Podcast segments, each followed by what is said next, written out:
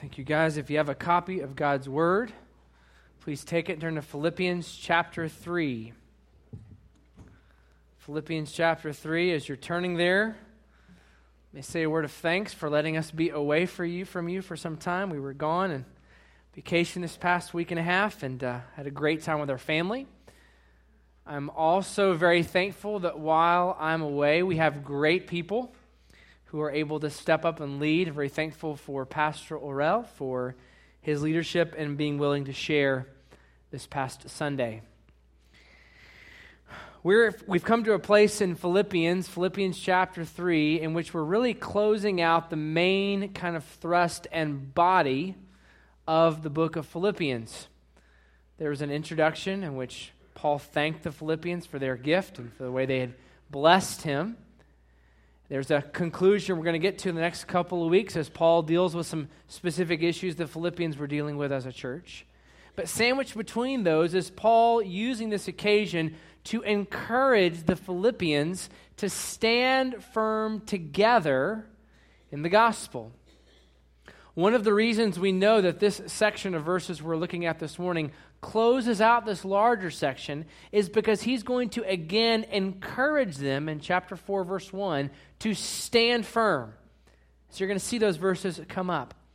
But as Paul does this, he wants to give them another warning about a potential obstacle to them standing firm together in the gospel. He's warned them about false teaching and some of the dangers that come along with that, about finding confidence and trusting in oneself. He's warned them about misunderstanding grace, that the finished work of Christ does not mean that we are finished in our labors in this world. But today he's going to turn his attention to a different kind of danger, and that's the danger of relational influence. Paul's going to warn the Philippians, and by extension you and I, about the danger of the examples that we might follow. Now here's what I want you to know right from the beginning.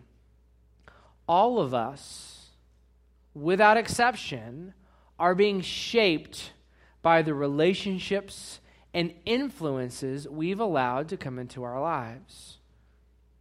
There's not a person in this room that is not the product and the ongoing influence of relationships and examples that we look to. What this passage is going to call us to do is to recognize both the power of relationships and influences in our lives, but it's also going to call us to be incredibly discerning about the levels of influence and relationships we let into our lives. I want to show you both the power of influence and the right kind of influences and relationships we need if we're going to follow Christ well. Let me show you this from Philippians chapter 3. Would you please stand with me to your feet as we honor the reading of God's Word, Philippians 3, verses 17 through chapter 4, verse 1. Philippians 3:17, we read these words. Brothers, join in imitating me and keep your eyes on those who walk according to the example you have in us. For many, of whom I have often told you and now tell you even with tears, walk as enemies of the cross of Christ. Their end is destruction, their God is their belly, and they glory in their shame with minds set on earthly things. But our citizenship is in heaven, and from it we await a Savior, the Lord Jesus Christ, who will transform our lowly body to be like His glorious body by the power that enables Him even to subject all things to Himself. Therefore, my brothers, whom I love and long for, my joy and crown, stand firm thus in the Lord, my beloved. This is the word of the Lord. This is God's holy, infallible, and inerrant word to us. Let's pray. Lord, I pray in these moments that you would bring your word to life, that your Spirit would pierce our hearts, and Lord, that as we hear from you today, we would not just be hearers. God, would you help us be doers of your word as well? Open our minds to understand your word now. We ask this in Jesus' name we pray. Amen. You can be seated. This passage starts with Paul talking about the power of influence and examples in our lives. Look at your Bibles in chapter 3, verse 17. He says, "Brothers, join in imitating me and keep your eyes on those who walk according to the example you have in us." Paul is encouraging the Philippians to imitate him. That word imitate, it's the picture of somebody laying a stencil or a pattern on a piece of paper and tracing out a picture. And Paul's saying, in the same way that you'd have that pattern on that paper that would make a shape or a particular image, that his life and the example of others who've followed in Paul's footsteps are meant to be that kind of pattern for our lives. See, what Paul's emphasizing is the need for you and I to look for godly, biblical, Christ-like examples that we model our lives after. I remember when I was growing up, Michael Jordan was the man. Basketball, if you guys remember those days when he won championship after championship, but there was a commercial that Gatorade did, and it was called "Be Like Mike." Some of you may remember that. And it was this commercial of Michael Jordan playing basketball and, of course, conveniently drinking Gatorade. And it was to encourage you to buy Gatorade because you want to be like Mike. But what was more interesting to me is I watched the commercial. I YouTubed it yesterday just to make sure I had the memory correct. You can YouTube anything today, right? I YouTubed it to make sure I was remembering right. And it was the iconic image of Michael Jordan was when he would dunk the ball or do something really dramatic or significant, he would stick his tongue out, right? Do you guys remember this? Anybody? Okay, just making sure you guys are awake out there. Yes, I'm not sticking my tongue at you. He would stick his tongue out. And in the commercial, there are these little kids sticking their tongues out trying to be like Mike. I remember when I was growing up, when I was 9, 10 years old, I would get the basketball goal and I would lower it to like 4 feet. Because I couldn't dunk on 7, Ethan. Not even 6, not even 5. I had to get it down to 4 feet to dunk and to try to be like Mike, right? Okay? What Paul is saying is that in the same way that people would look at like an athlete and try to model their athletic game or career after them, Paul's saying in the Christian life, we're to look for those kind of examples to follow for us. We're to look for people that are modeling certain behaviors, certain lifestyles, certain perspectives, certain attitudes, and we're to emulate that in our lives. Now, I don't know about you, but the first time I read this, it's easy for that to sound a little presumptuous, right? Wow, Paul, you think you're this example par excellence that's perfect and without fault? And what we quickly need to identify is Paul's not saying that. He's not saying that he's without fault or without sin, but we can agree with what Paul's saying here with what he says in other places. What he's saying is, you guys follow me as I'm following Jesus. And this is all built around this kind of baseline theological assumption we see in the Bible about how you and I are made. You and I are made in the image of God. We're made, Genesis 1, 26 and 27, in God's image.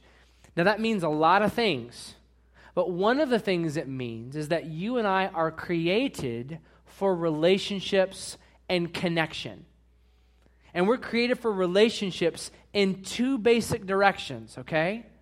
We're created for relationships vertically, that's with our Creator, being in right fellowship and right standing with Him.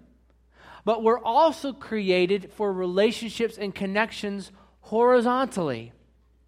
So here's how they come together.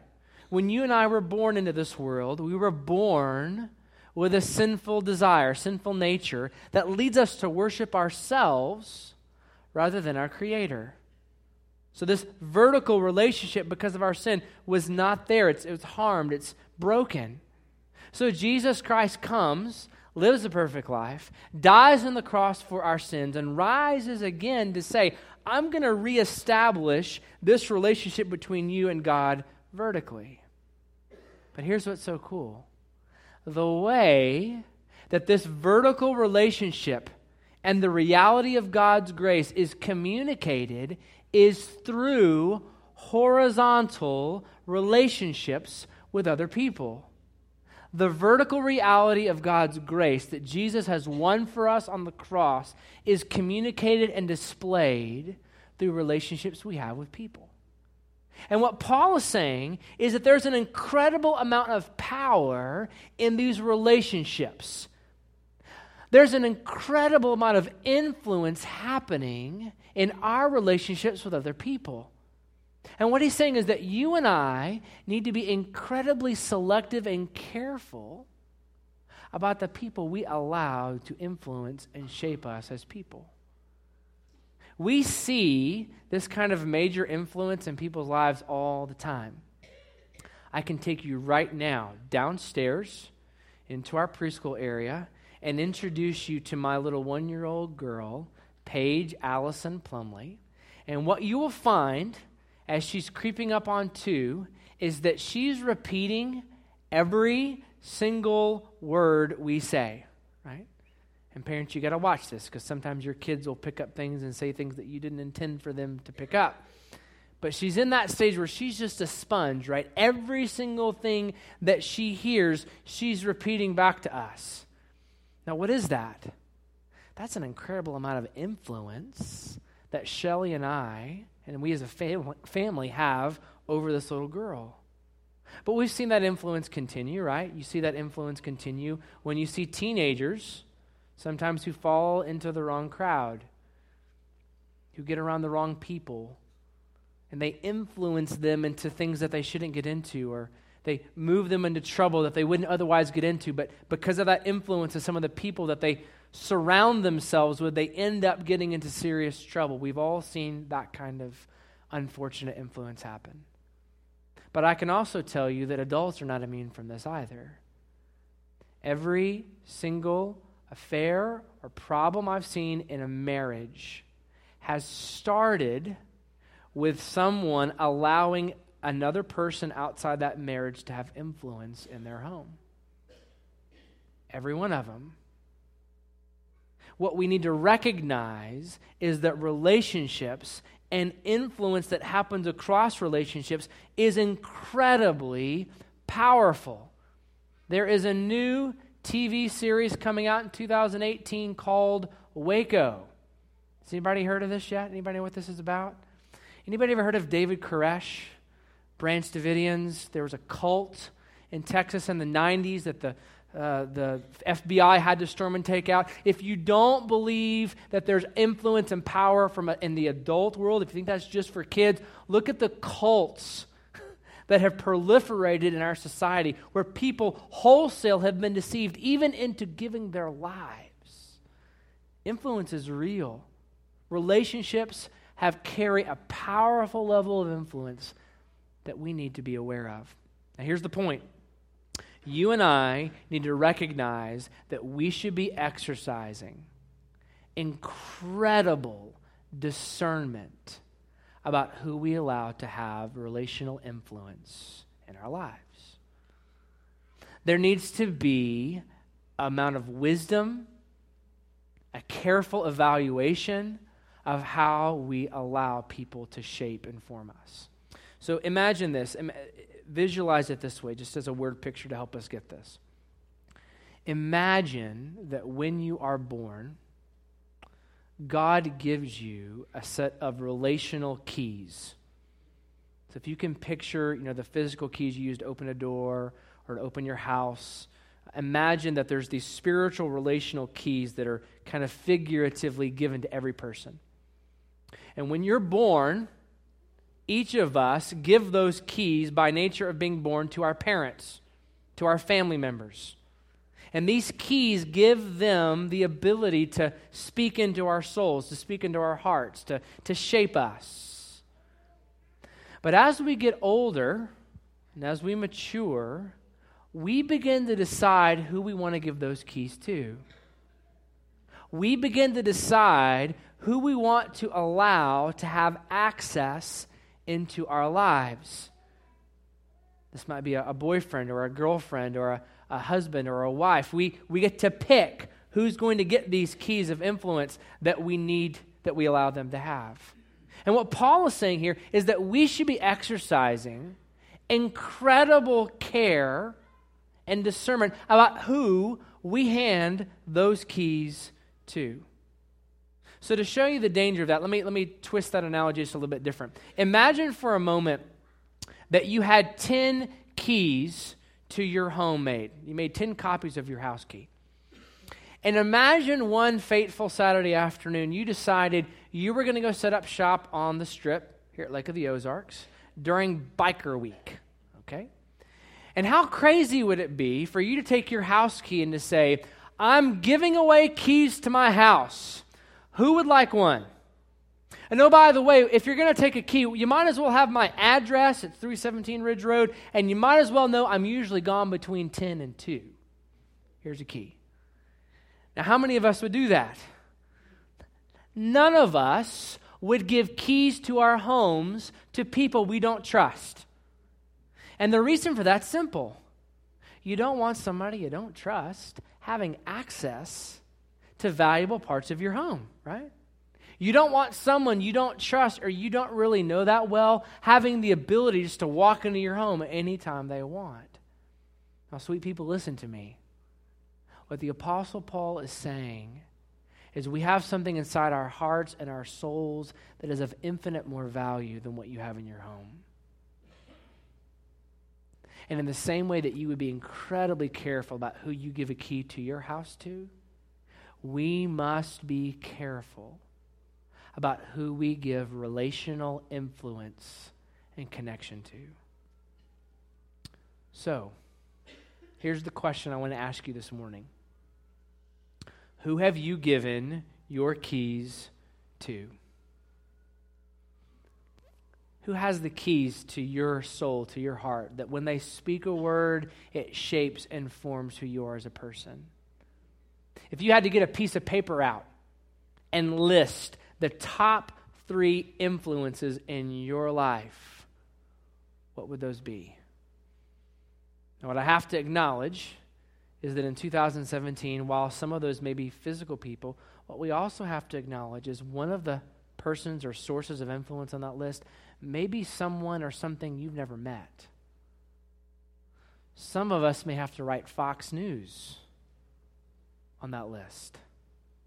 Some of us may need to write an athlete or someone in popular culture that we look to, that the way they dress or the way they do things, that kind of shapes and forms who you are. Let me tell you how you can know who you've handed your keys to, okay? The way you can know who you've handed your keys to is by the quantity of time you spend with that person and the quality of time you spend with them. Quantity of time, that's the amount of time, the frequency with which you spend time with them, and the quality of time, that is the level of vulnerability, the level of intimacy that you share with that person. That's how you hand off keys to other people. What I want to do this morning with the time I have remaining is I want to show you who the wrong people are to hand keys to. And I want to show you who the right people are. I'm convinced, after praying through this, thinking through this past week, I'm convinced that one of the dangers that many of us are facing, especially in this community, especially at the Lake of the Ozarks, is some of us are just not being careful about who we're allowing into our lives. Let me just meddle a little bit more, okay? Some of us need to pay attention to who our children are giving those keys to.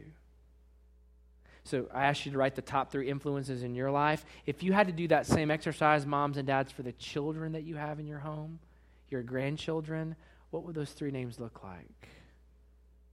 When I show you the wrong type of influence and the right type of influence, I'm not just doing that for you.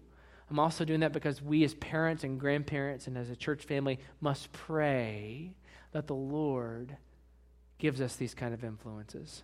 Let me show you, number 1, the wrong type of influence that we do not want to hand keys to in our lives. Look at verse 18. the wrong influences. Paul starts there. He says, "For many, of whom I have often told you and now tell you even with tears, walk as enemies of the cross of Christ." So just out of the chute, Paul wants to make something very clear. There are only two categories.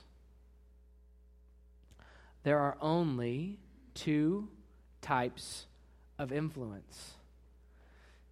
There are those that are hostile to the gospel, hostile to Christ, and there are those that are of Christ. One of the reasons I want to hang out on that just for a minute is because I think there's an incredible amount of deception going on in our culture about this kind of third way. I'm not really totally about Christ. I'm not really against Jesus. I'm just kind of doing my own thing.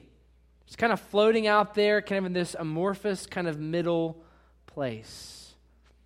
But what Paul is indicating here is that spot actually doesn't exist.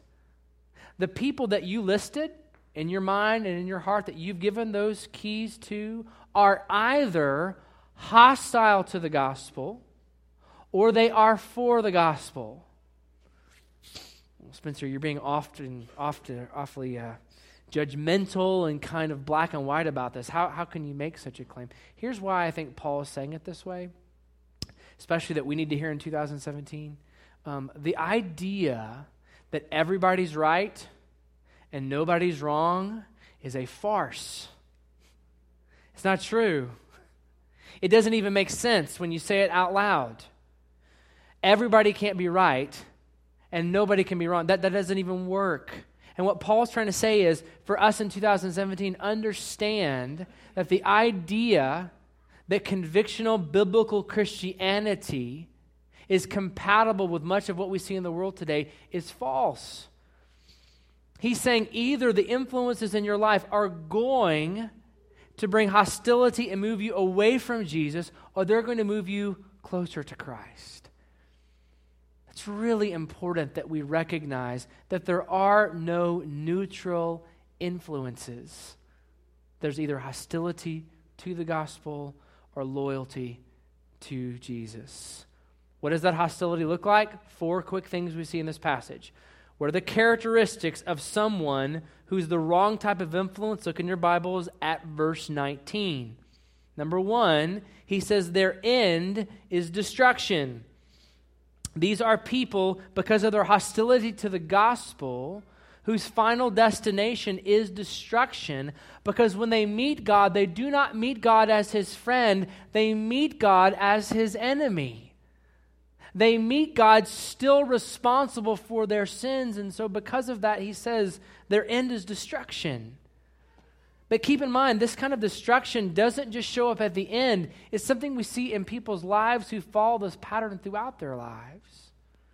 You see, when you make sinful decisions, and sin is what characterizes your life, dysfunction and destruction is what follows in this life.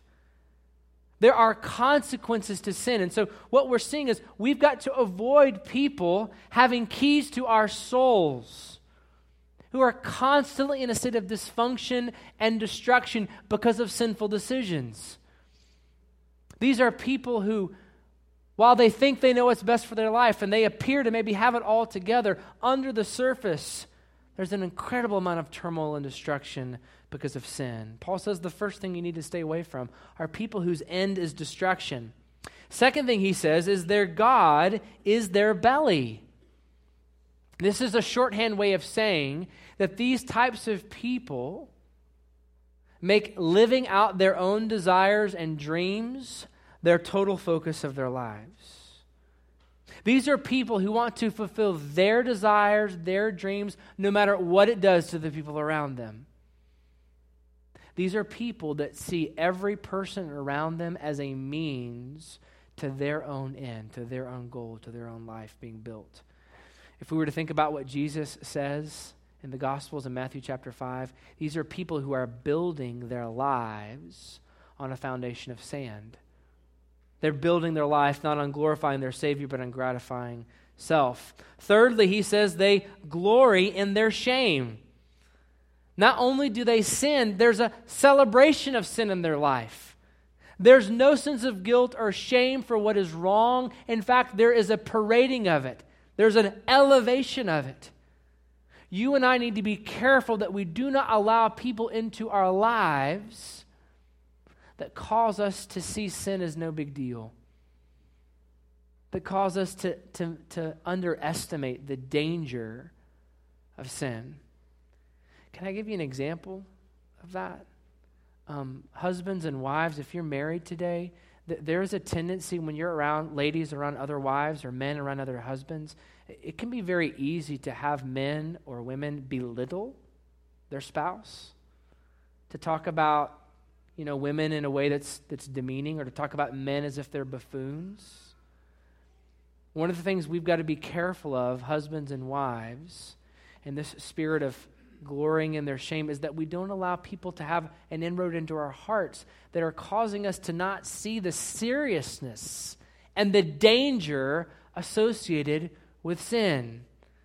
It is very easy to connect with people and to allow people to have keys to our souls that cause us to be blind to how deadly sin really is. Fourthly and finally, he also says, these people have their minds set on earthly things. As if we needed to know that, the result is that their focus is totally on worldly achievements and material things. Every conversation you have with these people revolves around the next thing they're going to get, the next house they want to build, the next car they want to have, the next toy for the lake they want to get. It's all about kind of material, worldly possessions.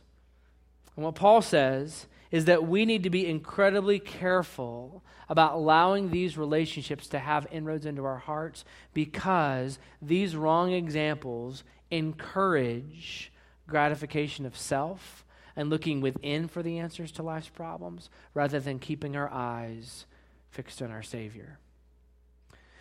Now, let me be clear about what I'm not saying and what I think Paul's not saying. Paul's not saying that if you ever were to come into contact with one of these people that you would go, ah, and run away.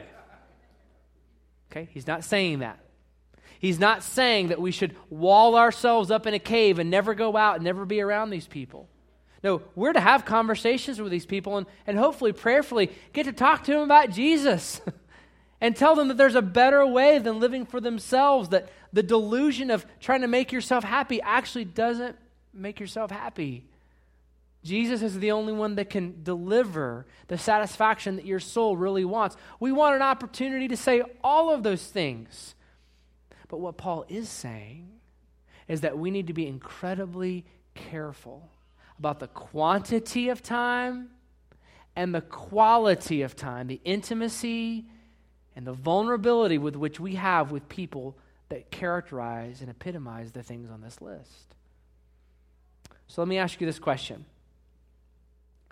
If you were to look back at your top 3 influencers in your life, do they characterize some of these things? Do some of the major influencers you've handed keys to in your life at school, maybe your life at work, maybe your life that you live out on the internet through social media or some other platform, are those people that characterize these kinds of characteristics? Let me talk to the single people in the room for a moment, okay? Let me tell you what that means. If you're dating someone who characterizes these things, break up with them. Yes, you heard it here first. End it. Move on. Because let me tell you something, after pastoring for over a decade and watching and working with folks and helping people, it would be so much better, single people, listen to me, it will be so much better to wait for the right person than to get connected to the wrong person. Had a single lady come up to me after the service, and she said, Spencer, one of the ways God has sustained me as a single woman for almost 60 years is remembering and realizing and watching some of the incredible dysfunction and harm that was done from people that jumped into something they should never have jumped into relationally. Single people, I'm trying to warn you. This is meant to be a warning of love and encouragement. But if some of those people that are on the top 3 influences in your list are engaged in that kind of behavior, you need to be careful about the quantity of time you spend with them. I'm not saying never hang out with them, but you need to be careful and guarded about the quantity of time and simultaneously be careful about the quality of time. Do not share your soul and your intimate, most intimate burdens with people who characterize the things on this list. When you and I give keys of our souls, quantity time, quality time-wise, to people on this list, it's like going and getting the most dangerous terrorist we could possibly find in the world and saying, here's a key to my house. I don't know about you, I wouldn't want that person having any access to my home and my family than you would. Giving our keys of our souls to these kinds of people is no different. So if that's the wrong influence, people that encourage gratification of self, that do not fix our eyes on Christ, what's the right influence? I'm so glad you asked that. Look at verse 20. Verses 20 and 21 show us the right influence and what those people believe and trust. Look at verse 20. He says, our citizenship is in heaven, and from it we await a Savior, the Lord Jesus Christ. What Paul is saying is we want to give keys of our soul through the quantity and quality of our time to people whose allegiance, that is citizenship, their allegiance and loyalty is to King Jesus. That's who I want to have keys to my life. I want to give keys to people who are going to speak on behalf as ambassadors of King Jesus. Now, what does that look like? He talks about Jesus, look at your Bibles again, being verse 20, Savior and Lord. Notice verse 21 when he talks about Savior. He says this Savior, verse 21, who will transform our lowly body to be like his glorious body. We talk about Jesus being Savior. We're talking about the fact that Jesus is offering holistic, total healing and redemption. Let me clarify something that's a mistake that a lot of people get into when they think about the gospel. Many of us were raised in an environment that said, pray this prayer and you're punching your ticket to heaven. And I just want to say to you, to set the record straight on behalf of pastors and preachers everywhere, that's not the gospel. The gospel is not, repeat after me, and now you're going to heaven. That's not in the Bible. That's not what biblical Christianity teaches. The gospel teaches that repentance and faith in Jesus is a transformational process in which God moves us from living in the kingdom of darkness and living for myself. Look at the word in the Bible. Look, don't believe me. Look at verse 21. What is he doing? He's transforming us. He's moving us from living in this kingdom, and he's moving us into a new state of existence in which now I'm living by faith and walking by faith and investing my life and seeing his kingdom grow and expand. It's a whole new way to live. Yes, we are saved by faith alone, but it should never be a faith that is alone. It is a faith that always results in transformation. Now, I'm hitting that hard, okay?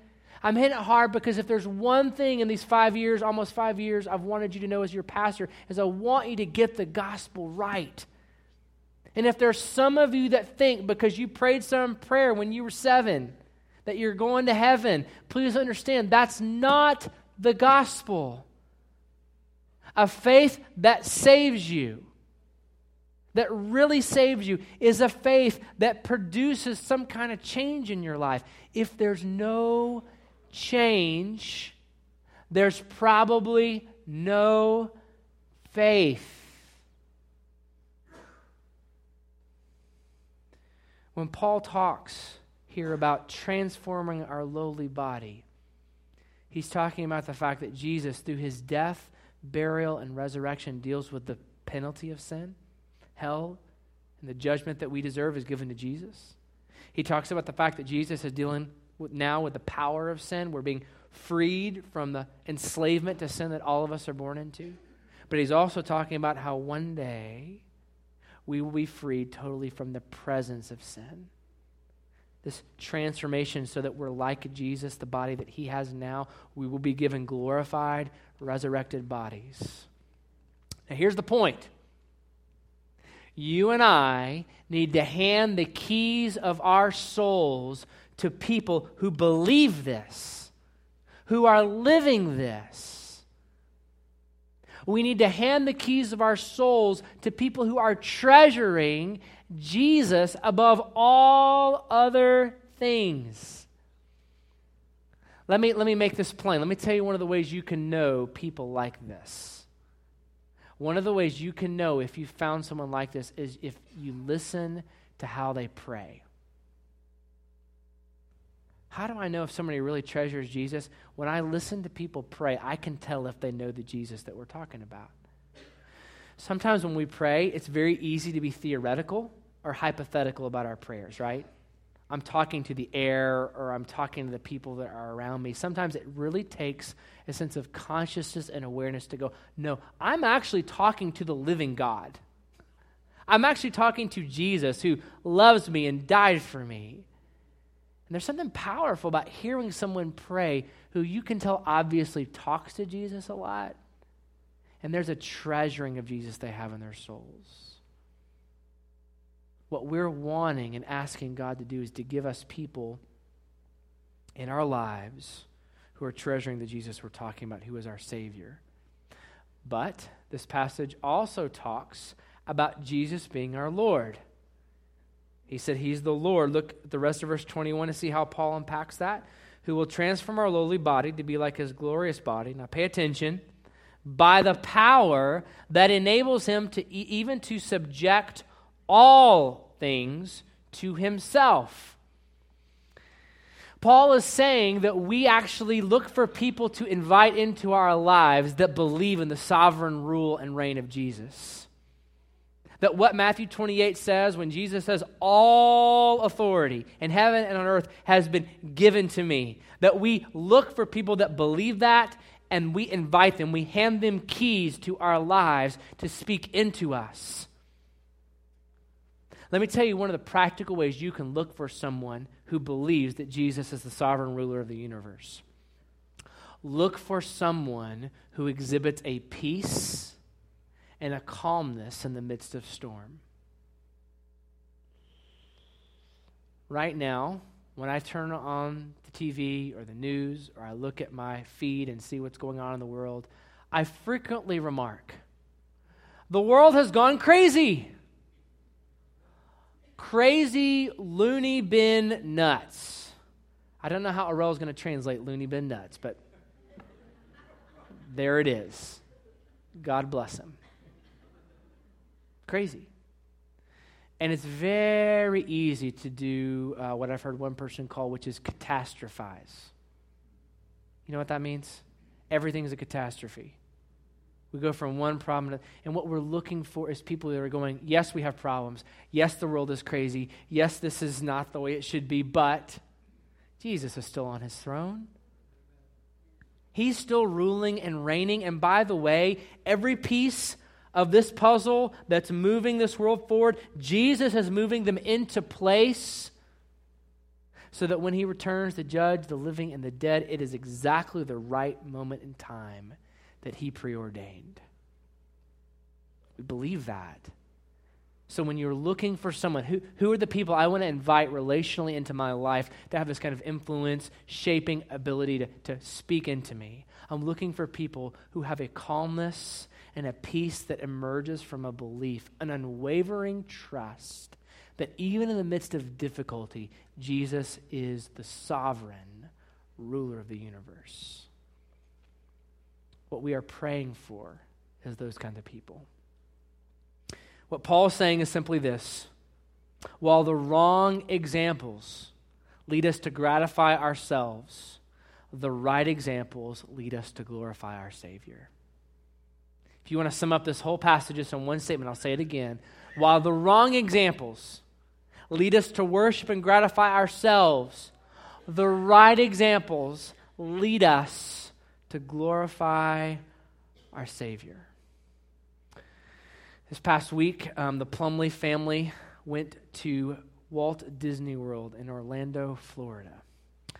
And we had our 8-year-old Seth and our 5-year-old Noah. And we walked everywhere. If you've ever been to Disney World, it's a rather large place. And I have two children who are not above complaining on occasion if they feel unduly burdened by certain things that are upon them. And so in order to pass the time as we were walking through the miles and miles and miles of Disney World, especially for my little 5-year-old Noah, whose legs are about this big, we would sing songs, right? It's Disney World. It's supposed to be the happiest place on earth, whatever that means. So we would sing. And we would sing different songs that the boys or TV shows that they're watching or whatever. But one of the songs that began to emerge was from my 8-year-old Seth. And he started singing, "Come Thou Fount of Every Blessing." Now, this is not exactly on the Disney playlist, okay? Because we're standing in line, and my son is singing about Ebenezer's. Ebenezer Scrooge is the closest connection you could make to that. That's not what that means. He's singing about the blood of Jesus being interposed for him. And it hit me I was kind of, after the second or third time he's singing this, I go, what are you doing? And he said, well, this is the song we sang at church. This is the song that Mr. Zach and Miss Joyce and Miss Katie taught us at church. And it hit me. Duh. Zach, very ambitiously, I might add, selected "Come Thou Fount" as the song the kids would sing on Wednesday nights and sing for us in church. And if you remember, a couple weeks ago right here, they sang that song. And so what I was watching is right godly influences shape my children. I was watching Zach and Joyce and Katie and others in this church, and hopefully by God's grace, our family, our parenting, shape our children. Now, I'm not here to tell you that Seth Plumley is a perfect kid. He's not. But there's a shaping going on in his little heart where he's feeling comfortable singing about that stuff. Feeling comfortable singing about Jesus. Let me tell you what we want. Guys, listen to me. You want people speaking into your life that after spending time with them, you want to sing about Jesus. You want to hand keys to people in your life that after spending time with them, your heart is encouraged through their example, through their words. And what you have to ask yourself is, if you look back at that list of people that are the most influential in your life, those top 3, do they make you want to sing about Jesus? Do they make your heart want to soar? Because you see the way God's working in them and it encourages you. Well, wait a minute, Spencer. Where am I going to find those kind of people? I'm so glad you asked that. The church, the local body of believers, the family of God is meant to be the place where these kinds of people are being developed, produced, and connected. You ready for my plug? Here it comes. This is why our life group ministry at Riverview Baptist Church is so essential. I know there are some of you that are on the wings. You're here, you live here. You're kind of checking things out. You're in worship. You're kind of watching how things are going. You've not really connected yet. But if you want these kinds of influences in your life, one of the potential paths for that is getting into a small group. We call them life groups. They meet at Sunday morning at 9:30, where you can connect with other followers of Jesus that are going to be a blessing to your soul. Listen to me, sweet people. All of us without exception are being shaped by some kind of influence. What Paul is calling us to is to consider and to make sure we're being shaped by the right kind of influence. I'd ask our musicians to come up. And as we close this morning, I just want to turn what we've been talking about a little bit in a different direction. Just want to shift gears just a little bit, okay? What I've been talking about most through this service is you and I handing keys to other people, right? And that's correct. That's what the text is talking about. Discernment about who we're allowing through quality and quantity of time into our lives. However, there is a different point of application I'd like to close with this morning. And while it's true that you and I hand keys to other people, we also need to be very aware that other people have handed keys to us. Other people have handed influence and relationship and a willingness to be shaped and formed by what we say and what we do. People have handed you that influence. If you still have children in your home, your children have handed you those keys. And as we conclude this service, I wonder if there's some of us this morning. We did this in the first service. It was just very informal. There's nothing formal or special about this. Just want you to have an opportunity, a space to respond. But maybe there's some of us this morning that would say, I need to pray and ask God to help me steward the influence that he's given me in my life. Maybe some of you would like to come to this altar like we had people in the first service and just pray for your children. Pray for your grandchildren. Can I tell you where I'm at with my parenting strategy and philosophy? Let me tell you where I'm at now. I think the starting place is not strategy or technique. I think the starting place for a healthy parenting philosophy is a confession of my inability to change my kids. Healthy philosophy of marriage is a starting place of confessing my inability to change my spouse. Can I get an amen? Amen. Can't do it. My confession of my need when it comes to my relationships with my friends and my coworkers that I want to see come to know Jesus is a confession of my inability to change them. I would love to tell you that Seth and Noah and Paige look at me and say, oh, you're the pastor at Riverview Baptist Church? Well, wow, Mom and Dad, we're just going to do whatever you say all the time and have a great attitude. Hello? No, that doesn't happen. They don't care about my degrees or my books or the office that I have here. They don't care about any of that. You know what has to happen for their hearts to be changed? Jesus has to change them from the inside out. And I can't do that. And neither can you. So I wonder if there's some of us this morning that, as we conclude this service, just need to fill this altar and just pray. Just pray and ask God to bless our marriages, to bless our homes.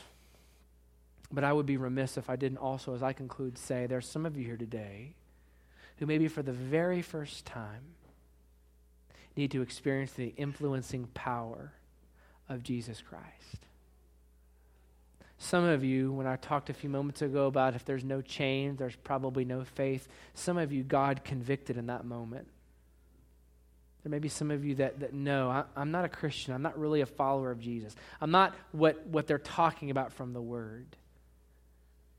This morning, I want you to know that you can become a Christian. You can know God personally by repenting of your sin and placing your faith and your trust in Jesus and Jesus alone. Every one of us, because of our sin, stand guilty. We stand condemned because of what we've done. But Jesus Christ took that on himself and died in your place so that you could be forgiven. He rose again to say, if you repent of your sin and trust Jesus alone, you can be forgiven. There may be some of you this morning that as we have a time of response, need to respond in that way. My prayer for us is this, is that we would recognize the incredible influencing power of the vertical relationship that Jesus came to establish, but also the power that God has called us to leverage through our horizontal relationships for his glory. Would you please pray with me? Father, we thank you in the name of Jesus that we can sing and give